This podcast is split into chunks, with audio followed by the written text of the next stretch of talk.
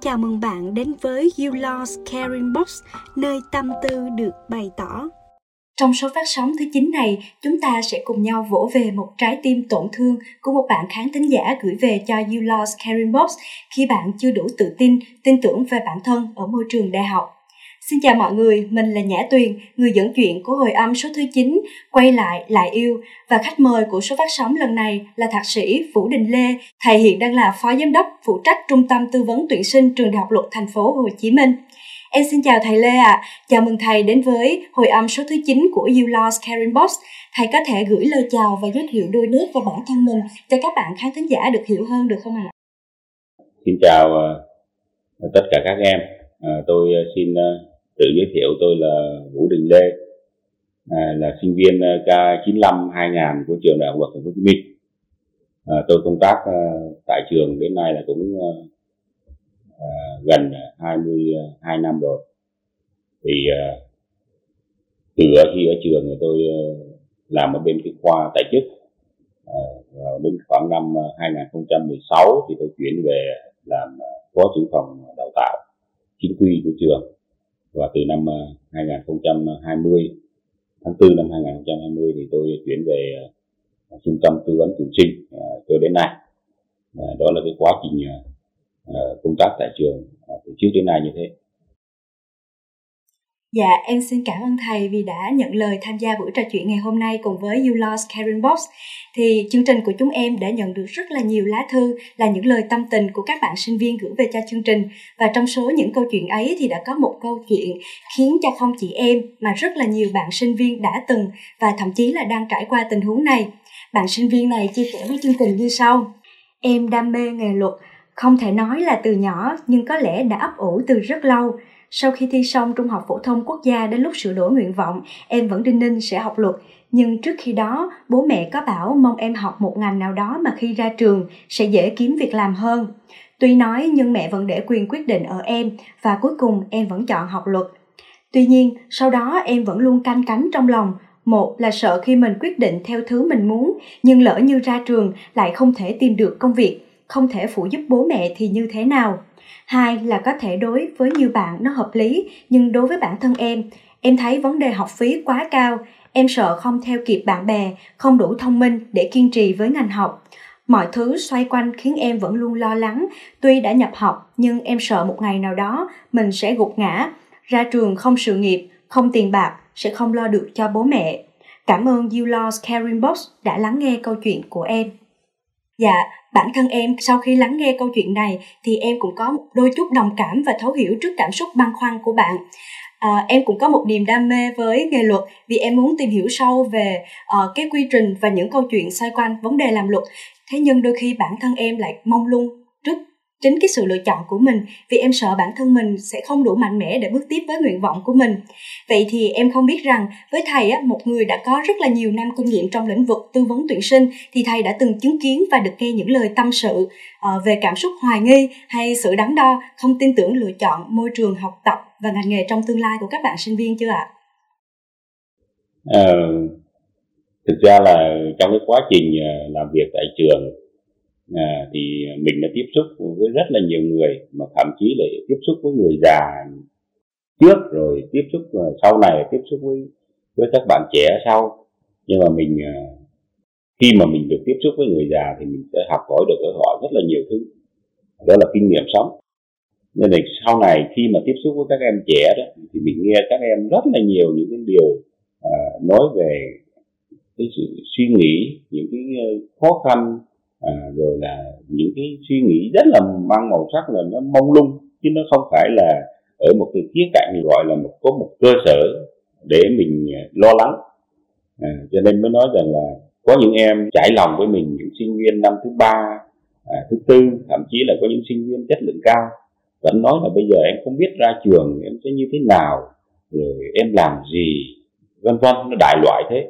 Và thậm chí có người vừa mới tốt nghiệp à, quản trị luật ra cũng ngồi cũng nói với mình những cái điều là bây giờ em thấy sao nó mong lung. Thực ra là tất cả những cái nỗi lo đó mình có thể hiểu được mình có thể thông cảm mình có thể chia sẻ và thậm chí là ở những đâu đó trong những cái nỗi lo ấy đó là cái tình cảm dành cho gia đình dành cho người thân.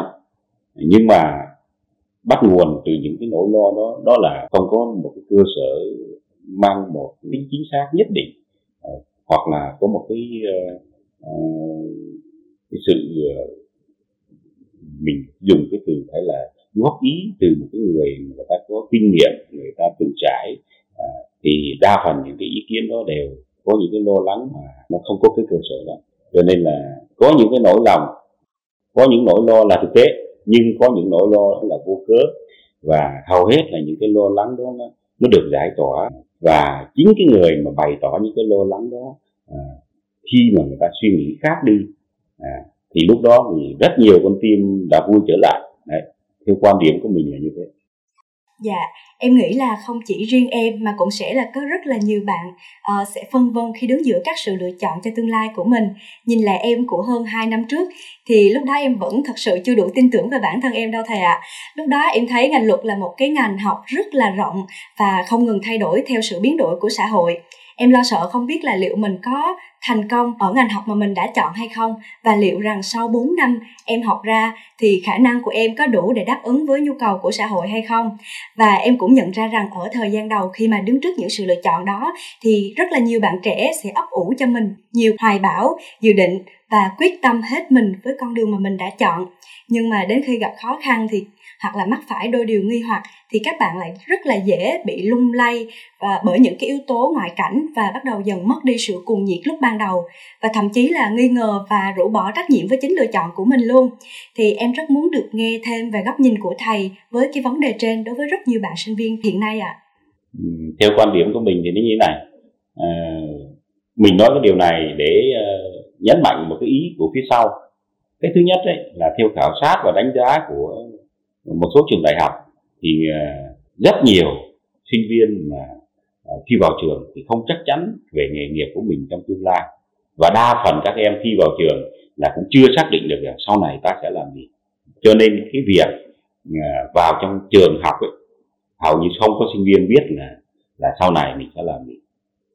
Cái số mà xác định được cái công việc đó đa phần nó mang màu sắc là từ gia đình định hướng. Còn những sinh viên khác là hầu như không có chính vì vậy, vì sao nó lại có cái chuyện đó? Cho nên tôi mới nói rằng là cái việc xác định, cái việc ấp ủ, cái việc hy vọng, hay cái việc gì gì đó đi chăng nữa, thì nó cũng chỉ có cái tác dụng là một cái xúc tác ban đầu mà thôi. Còn khi mà các em đã vào trường rồi, đi học đại học cũng là một học nghề. Đó là học cái nghề. Cho nên cái việc cái các em xác định đã học nghề là phải học ờ, làm sao cho nó giỏi nghề đó là cái việc rèn luyện đó là về cái việc học tập tìm hiểu. Còn cái việc mà để nghe bất kỳ một cái ý kiến này ý kiến khác ví dụ là về ngồi nói chuyện với hàng xóm thì hàng xóm nói là u cái học cái nghề đó ra thất nghiệp nhiều lắm. Ờ, hoặc là học cái nghề đó nó khó xin việc vì phải quen phải chạy trọt phải này kia. Nếu ở một góc độ của một nhà quản lý thì các em phải đặt mình vào mới nhìn thấy rằng là tại sao người ta lại có những cái khảo sát mà hầu hết là người ta khen sinh viên luật của ta rất là nhiều. À, hầu hết các bạn khi mà ra trường đều có việc làm. Và đó là đang nói ở năm đầu tiên. Chúng tôi chỉ đề cập đến năm đầu tiên. Còn năm thứ hai thứ ba thứ tư thứ năm sau khi tốt nghiệp thì chuyện nó không miễn bàn. Đối với đại học luật thành phố hồ chí minh cái giá trị của chúng ta à, hiện nay được xã hội thừa nhận và đánh giá rất là cao chính vì vậy, cái cơ bản của mình lúc này không phải là nghe ai nói gì ờ, thấy những cái điều gì mà nó tác động đến cái hoạt động học tập của mình ờ, làm cho ý chí của mình lung lay mà cái quan trọng của mình phải xác định được rằng là mình đã vào ngôi trường này rồi, mình đi đúng cái niềm đam mê của mình rồi. Vậy thì hãy học tập đi, hãy rèn luyện đi, hãy làm sao để cho mình trở thành một người giỏi nghề. Còn khi mà đã bước chân ra ngoài trường đại học rồi khi đó thì em mới thấy được cái giá trị của bao nhiêu ngày ta miệt mài ở trong trường đại học. Bây giờ nói những điều đó có thể có nhiều em sẽ không hiểu được và chưa cảm nhận được. Nhưng đối với những người như chúng tôi chúng tôi cảm nhận cái điều đó rất là rõ ràng. À, và cái thời gian nó để lại nhiều cái điều mà sau này cũng chính những em đó sẽ lại là người nói những lời như chúng tôi. Đấy cho nên là em có thể là hiểu ở một khía cạnh như thế. Dạ, sau khi lắng nghe những cái chia sẻ của thầy thì em nhận ra bản thân mình thật sự rất là may mắn khi mà những cái lo lắng ấy nó chỉ vụt qua chứ nó không có ở lại trong cái uh, tâm trí của em. Và em đã quyết định là đặt cho bản thân mình một ván cược là tiếp tục kiên trì và theo đuổi nó chinh phục những cái điều mà mình chọn để dần tìm lại được cái sự tự tin vào chính cái quyết định của mình. À, chúng ta không thể lựa chọn nơi mình sinh ra cũng không thể lựa chọn một cái hoàn cảnh sống nhưng mà chúng ta được phép lựa chọn cách mà mình phát triển như thế nào trong cái sự lựa chọn của mình. Và chỉ khi các bạn ở trong màn đêm tối thì các bạn mới có thể thấy rõ được những vì sao sáng đang hiện diện bên mình. Vì vậy hãy luôn tin tưởng vào chính quyết định của mình cho tương lai với các bạn sinh viên năm nhất vừa bước vào cánh cổng đại học thì phải đối mặt với rất là nhiều điều mới lạ và cả những áp lực vô hình từ môi trường mới nữa. Khi ấy các bạn gặp phải những uh, nghi hoặc về lựa chọn ừ, ngôi trường đại học cũng như ngành nghề trong tương lai của mình. Vậy thì thầy cho rằng thời điểm này các bạn trẻ nên tiếp tục kiên trì hay suy nghĩ cẩn trọng để sớm bắt đầu với một dự định khác, một con đường khác phù hợp hơn ạ? À? À, thực ra để mà nói rằng là à, tiếp tục kiên trì hay là tìm một con đường khác phù hợp hơn. Thế ta phải đặt ngược lại vấn đề là có chắc gì cái cái việc lựa chọn của mình đã không đúng? Và chắc gì cái việc lựa chọn một con đường khác nó đã là phù hợp hơn? Đấy cho nên mới nói được rằng là khi em đã đạt được cái một phần nào đó trong cái tình cảm của mình đó là mình đã lựa chọn được cái ngành nghề à, mà mình yêu thích để mình lựa chọn đi theo thì hãy cố gắng à, rèn luyện phấn đấu vì nó. Và À, nói rộng ra ở một góc độ khác để cho các em có thể thấy được cái điều tự hào. Đó là ngành nghề luật à, nơi mà các em đã gửi gắm cái niềm tin đó. Nó là một ngành nghề rất là đặc thù. Nó bao trùm toàn bộ các cái hoạt động của xã hội. Chính vì vậy, trong bất kỳ một lĩnh vực nào, nếu em đi theo lĩnh vực luật chính thống như là đi tòa, đi viện hoặc là luật sư, vân vân, thì cái đó ta chưa bàn tới. Nhưng để mà còn một cái lĩnh vực tiếp theo đó là cái hoạt động hỗ trợ trong ngành luật. Nó vô cùng rộng. Một người tốt nghiệp cái ngành luật đó có thể làm ở tất cả các cái lĩnh vực à, mà mà các cái lĩnh vực đó đều phải chịu sự quản lý chi phối điều chỉnh của pháp luật. Cho nên không có lý gì mà nói là cái ngành luật là cái cơ hội việc làm ít. Đó là một cái suy nghĩ mà cho đến giờ này chúng tôi vẫn nói rằng đó là chỉ có những suy nghĩ của sinh viên mới suy nghĩ điều đó. Còn những người mà đã tốt nghiệp như chúng tôi rồi cả một cái quá trình rồi chúng tôi nhận thấy rằng à, có thể nói rằng ngành luật là một cái ngành làm gì cũng được. Mà thậm chí là các thầy các cô bây giờ nói là, là tốt nghiệp ngành luật làm gì cũng được cho nên hãy tin tưởng vào cái việc lựa chọn của các em ban đầu đó. Cái lựa chọn đó đã là một phần mang cho em hạnh phúc. Vậy thì hãy phấn đấu vì nó và cố gắng học tập rèn luyện làm sao để cho mình giỏi kiến thức uh, chuyên cần rồi uh, thực hành tốt các kỹ năng. Sau này chắc chắn các em sẽ thành công. Đó là quan điểm của mình. Dạ, em cũng nghĩ giống như thầy và ừ, chắc chắn là sẽ không có một ai có thể trả lời câu hỏi này ngoài chính bản thân mình và mỗi chúng ta rất cần dừng lại vài giây để cảm nhận và lắng nghe lòng mình rồi sau đó hãy cho mình một câu lựa chọn nhưng mà hãy luôn cố gắng và tiếp tục theo đuổi những điều mình đang chọn thay vì nản lòng. Dạ, không biết sau khi lắng nghe câu chuyện, thầy có lời khuyên nào dành cho bạn thính giả, nói riêng cũng như tất cả các bạn sinh viên nói chung khi gặp phải những cái cảm xúc lo lắng, băn khoăn về những cái sự lựa chọn mà đã qua của bản thân, đặc biệt là lựa chọn về con đường học tập về nghề nghiệp trong tương lai ạ? À? À, đối với cái ờ, cái phần mà chia sẻ của ờ, em à, thính giả đó đó thì à, theo mình ý, thì cái đầu tiên là em đã quyết tâm lựa chọn cái con đường mà em yêu thích. Đó là cái điều điểm thứ nhất. À, nó sẽ làm cho em à, say mê với cái cái ngành nghề của em lựa chọn hơn. Cái thứ hai nữa à, như tôi đã vừa nói là cái việc à, quan điểm của gia đình đó là làm học luật thì có xin việc thì cái này ta có thể là à, chưa bạc hết là bởi vì à, em học bất kỳ một ngành nghề nào em cũng cần phải có sự cố gắng em phải cần phải có cái sự trau dồi. À, cái kiến thức nó ở trong trường đại học người ta chỉ cần đến 30 phần trăm nhưng mà cái kỹ năng trong trường đại học nó tới là 70 phần trăm. Cái kỹ năng đó nó là tạo nên một cái con người sau này khi em ra trường là được cái doanh nghiệp được cơ quan nhà nước được đồng nghiệp đánh giá em như thế nào.